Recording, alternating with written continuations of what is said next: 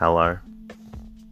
Welcome to the Bore You to Sleep podcast, the podcast that will hopefully help you get to sleep. I am going to read an open source book, one that is not particularly interesting, but one that is hopefully boring enough to get you to sleep.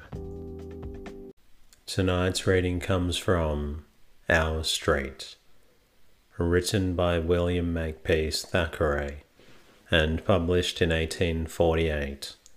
This story looks at life in London during the mid 1800s. My name is Teddy, and I aim to help people everywhere get a good night's rest. Sleep is so important, and my mission is to help you get the rest that you need. The podcast is designed to play in the background while you slowly fall asleep. Thank you to all the listeners who reached out during the week.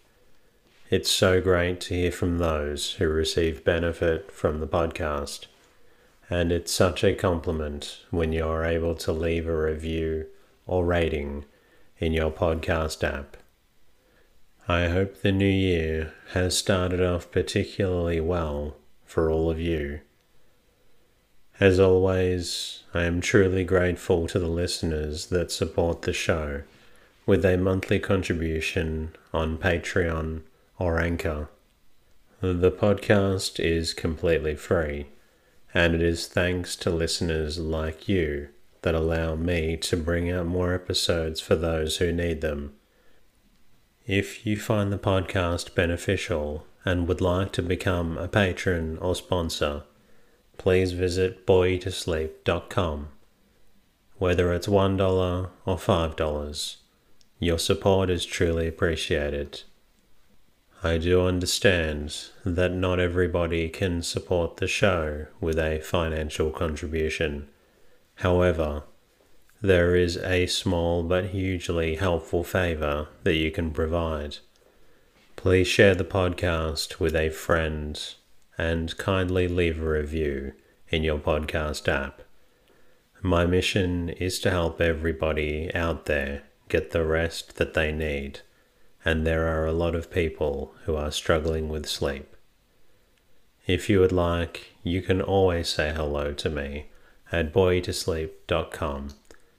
I'm also on Twitter and Instagram at boreyoutosleep. In the meantime, lie back, relax, and enjoy the readings. Our Street by M. A. Titmarsh.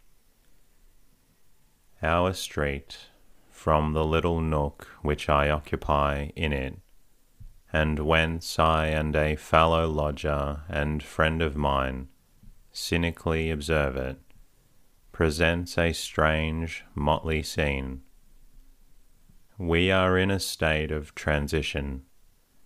We are not as yet in the town, and we have left the country where we were when I came to lodge with Mrs. Camisole, my excellent landlady. I then took second floor apartments at number 17 Waddilove Street, and since, although I have never moved, I find myself living at number 46A, Pocklington Gardens. Why is this? Why am I to pay 18 shillings instead of 15? I was quite as happy in Waddilove Street. But the fact is, a great portion of that venerable old district has passed away and we are being absorbed into the splendid new white stuccoed Doric porticoed genteel Pocklington Quarter. Sir Thomas Gibbs Pocklington, MP, for the borough of Lath and Plaster, is the founder of the district and his own fortune. The Pocklington Estate Office is in the square on a line with Waddle, with Pocklington Gardens, I mean. The old inn, the Ram and Magpie, where the market gardeners used to bait, came out this year with a new white face and title, The Shield of the Pocklington Arms. Such a shield it is, such quarterings. Howard, Cavendish, De Rose, De La Zouche, all mingled together. Even our house, 46A, which Mrs. Camisole has had painted white in compliment to the gardens, of which it now forms part of, is a sort of impostor, and has no business to be called gardens at all. Mr. Gibbs, Sir Thomas's agent and nephew, is furious at our daring to take the title which belongs to our betters. The very next door, number 46, the Honourable Mrs. Mountnoddy, is a house of five stories, shooting up proudly into the air thirty feet above our old high roofed, low roomed old tenement. It belongs to Captain Bragg, not only the landlord, but the son in law of Mrs. Camisole, who lives a couple of hundred yards down the street at the bungalow. He was the commander of the Ramchunder East Indiaman and has quarrelled with the Pocklingtons ever since he bought houses in the parish. He it is who will not sell or alter his houses to suit the spirit of the times. He it is who, though he made the widow Camisole change the name of her street, will not pull down the house next door nor the baker's next, nor the iron bedstead and feather warehouse ensuing, nor the little barber's with the pole, nor, I am ashamed to say, the tripe shop still standing. The barber powders the heads of the great footmen from Pocklington Gardens. They are so big that they can scarcely sit in his little premises. And the old tavern, the East Indiaman, is kept by Bragg's ship steward, and protests against the Pocklington Arms. Down the road is Pocklington Chapel, Reverend Oldham Slocum in brick with arched windows and a wooden belfry, sober, dingy, and hideous. In the centre of Pocklington Gardens rises St. Walter's, the Reverend Cyril Thurifer, and assistants, a splendid Anglo-Norman edifice, vast, rich, elaborate, brand new, and intensely old, down Avebury Lane, you may hear the clink of the little Romish chapel bell. And hard by is a large, broad shouldered Ebenezer, out of the windows of which the hymns come booming all Sunday long. Going westward along the line, we come presently to Commandine House on a part of the gardens of which Commandine Gardens is about to be erected by his lordship. Farther on, the pineries, Mr. and Lady Mary Mango, and so we get into the country, and out of our street altogether, as I may say. But in the half mile over which it may be said to extend, we find all sorts and conditions of people, from the Right Honourable Lord Commandine down to the present topographer, who, being of no rank, as it were, has the fortune to be treated on almost friendly footing by all, from his lordship down to the tradesman. Our house in our street.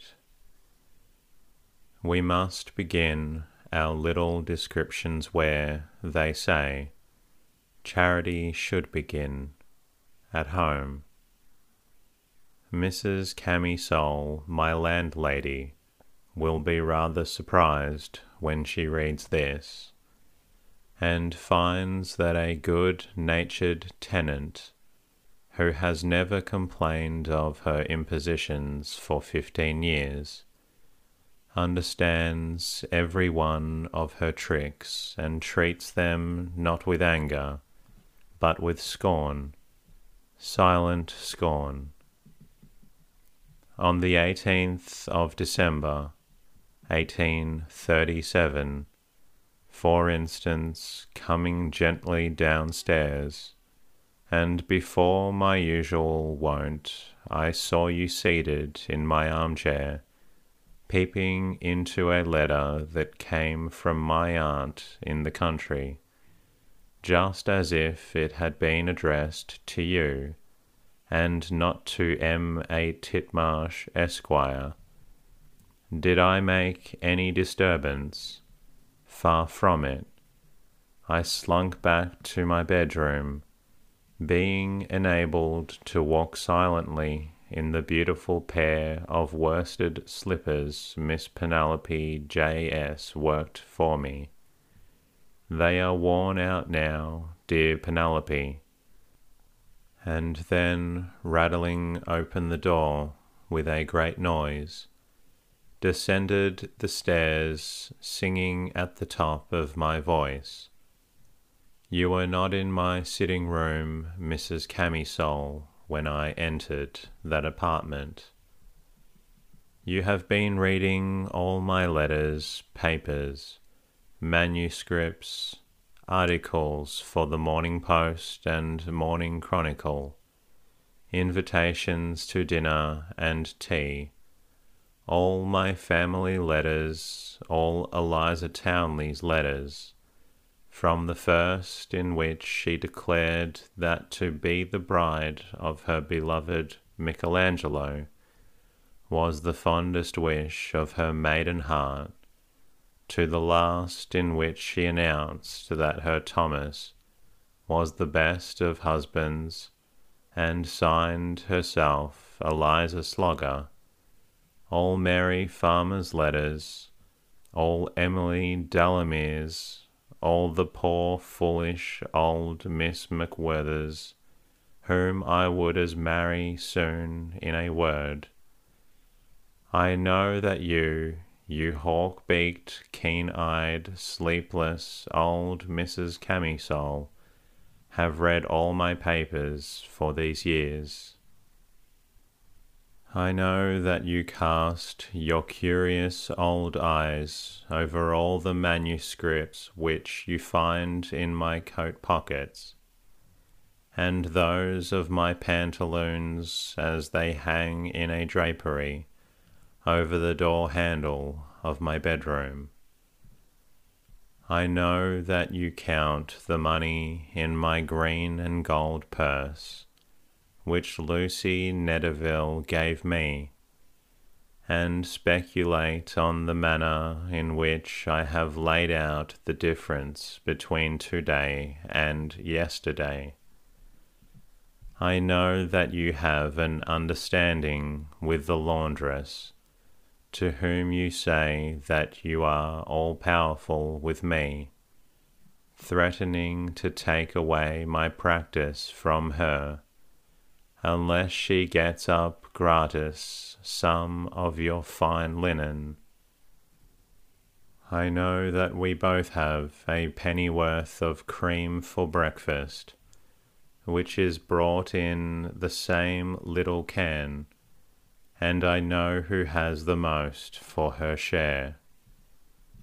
I know how many lumps of sugar you take from each pound as it arrives, I have counted the lumps, you old thief, and for years have never said a word except to Miss Clapperclaw, the first floor lodger. Once I put a bottle of pale brandy into that cupboard, of which you and I have the only keys, and the liquor wasted and wasted away until it was all gone. You drank the whole of it. You are a lady indeed. I know your rage when they did me the honour to elect me a member of the Police Office Club, and I ceased consequently to dine at home. When I did dine at home, on a beefsteak, let us say, I should like to know what you had for supper. You first amputated portions of the meat when raw. You abstracted more when cooked. Do you think I was taken in by your flimsy pretences? I wonder how you could dare to do such things before your maids whom you yourself were always charging with roguery. Yes, the insolence of the old woman is unbearable, and I must break out at last. If she goes off in a fit at reading this, I am sure I shan't mind. She has two unhappy wenches against whom her old tongue is clacking from morning until night. She pounces on them at all hours. It was but this morning at eight, when poor Molly was brooming the steps, and the baker paying her by no means unmerited compliments that my landlady came whirling out of the ground floor front, and sent the poor girl whimpering into the kitchen. Were it but for her conduct to her maids, I was determined publicly to denounce her. These poor wretches she causes to lead the lives of demons and not content with bullying them all day, she sleeps at night in the same room with them, so that she may have them up before daybreak, and scold them while they are dressing. Certain it is that between her and Miss Clapperclaw, on the first floor, the poor wenches led a dismal life. My dear Miss Clapperclaw, I hope you will excuse me for having placed you in the title page of my little book, looking out of your accustomed window, and having your eyeglasses ready to spy the whole street, which you know better than any inhabitant of it. It is to you that I owe most of my knowledge of our neighbours. From you it is that most of the facts and observations contained in these brief pages are taken. Many a night over our tea have we talked amiably about our neighbours and their little failings as well and I know that you speak of mine pretty freely. Why, let me say, my dear Bessy, that if we have not built up our street between us, at least we have pulled it to pieces. The bungalow, Captain and Mrs. Bragg. Long, long ago, when our street was the country, a stagecoach between us and London passing four times a day. I do not care to own it. That was a sight of Flora Camisole's face under the card of her mamma's lodgings to let, which first caused me to become a tenant of our street. A fine, good humoured lass she was then, and I gave her lessons in French and flower painting.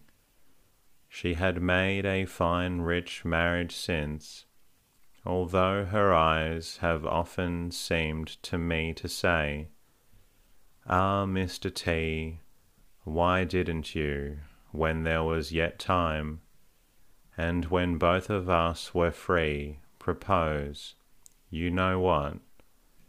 Where was the money, my dear madam? Captain Bragg then occupied in the building Bungalow Lodge, Bragg, I say, living on the first floor, and entertaining sea captains, merchants, and East Indian friends.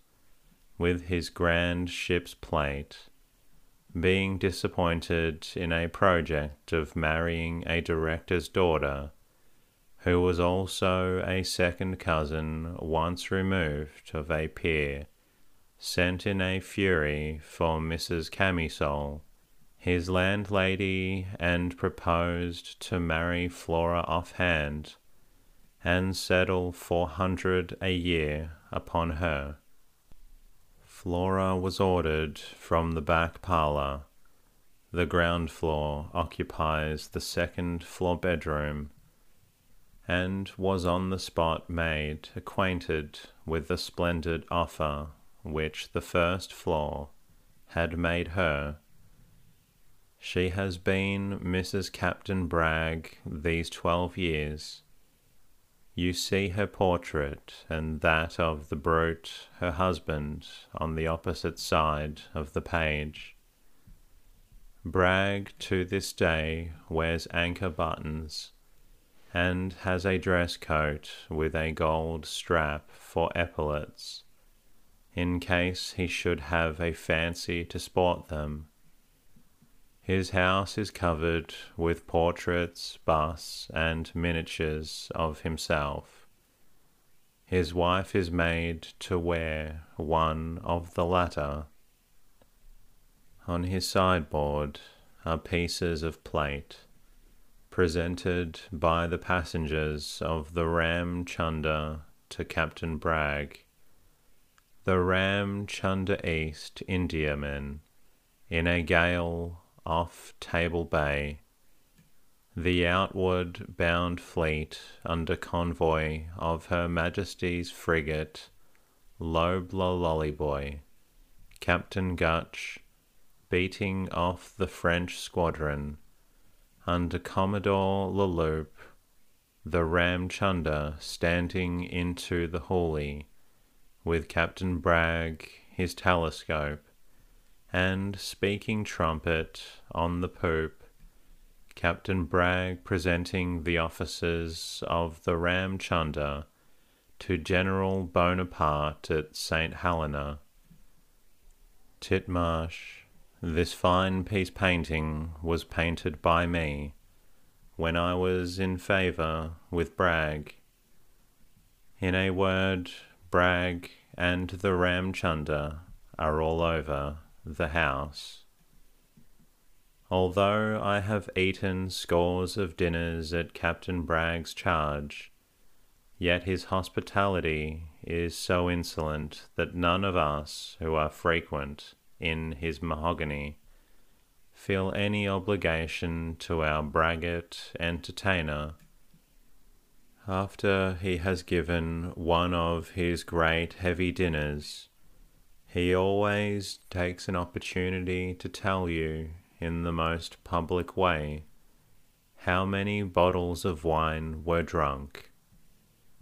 His pleasure is to make his guests tipsy, and to tell everybody how and when the period of inebriation arose. And Miss Clapperclaw tells me that he often comes over laughing and giggling to her, and pretending that he has brought me into this condition, a calumny which I fling contemptuously in his face. He scarcely gives any but men's parties, and invites the whole club home to dinner. What is the compliment of being asked when the whole club is asked too? I should like to know. Men's parties are only good for boys. I hate a dinner where there are no women. Bragg sits at the head of his table and bullies the solitary Mrs. Bragg. He entertains us with stories of storms which he, Bragg, encountered, of dinners which he, Bragg, has received from the Governor General of India, of jokes which he, Bragg, has heard, and however stale or odious they may be, poor Mrs. B is always expected to laugh. Woe to be her if she doesn't, or if she laughs at anybody else's jokes. I have seen Bragg go up to her and squeeze her arm with a savage grind of his teeth, and say with an oath, Hang it, madam, how dare you laugh when any man but your husband speaks to you? I forbid you to grin in that way. I forbid you to look sulky. I would like if you were happy.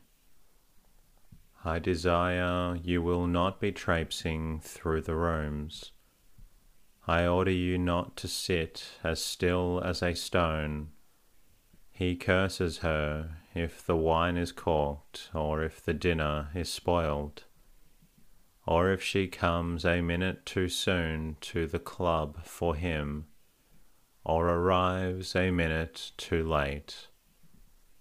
He forbids her to walk except upon his arm, and the consequence of his ill treatment is that Mrs. Camisole and Mrs. Bragg respect him beyond measure, and think him the first of human beings I never knew a woman who was constantly bullied by her husband, who did not like him the better for it. Miss Clapperclaw said this, and though this speech has some of Clapp's usual sardonic humour in it, I can't but think there is some truth in the remark. Mr. Rumbold and Miss Rumbold when Lord Levant quitted the country and this neighbourhood, in which the tradesmen still deplore him, number 56, known as Levantine House, was let to the Poco Curante Club, which was speedily bankrupt. It was subsequently hired by the West Diddlesex Railroad and is now divided into sets of chambers, superintended by an acrimonious housekeeper, and by a porter in a sham livery, who, if you won't find him at the door, you may as well seek at the Grapes public house, in the little lane round the corner he varnishes the Japan boats of the dandy lodgers, reads Mr. Pinky's Morning Post before he lets him have it, and neglects the letters of the inmates of the chambers generally. The great rooms which were occupied as the salons of the noble Levant, the coffee rooms of the Poco Curante Club, and the board room at the manager's room of the West Diddlesex are now tenanted by a couple of artists, young Pinky, the miniaturist, and George Rumbold, the historical painter.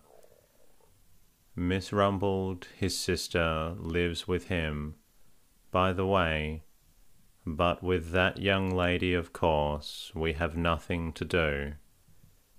I knew both these gentlemen at Rome, when George wore a velvet doublet and a beard down to his chest, and used to talk about high art at the Cafe Greco, how it smelled of smoke, that velveteen doublet of his, with which his stringy red beard was likewise perfumed.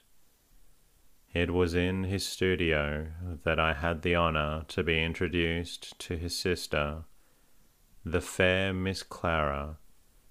She had a large casque with a red horsehair plume.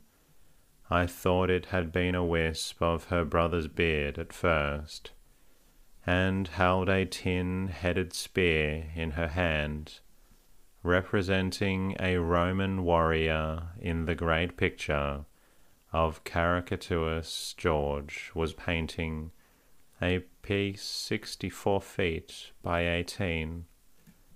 The Roman warrior blushed to be discovered in that attitude. So she put it down, and taking off the helmet also, went and sat in a far corner of the studio mending George's stockings whilst we smoked a couple of pipes and talked about Raphael being a good deal overrated. I think he is, and have never disguised my opinion about the Transfiguration. And all the time we talked, there were Clara's eyes looking lucidly out from the dark corner in which she was sitting, working away at the stockings.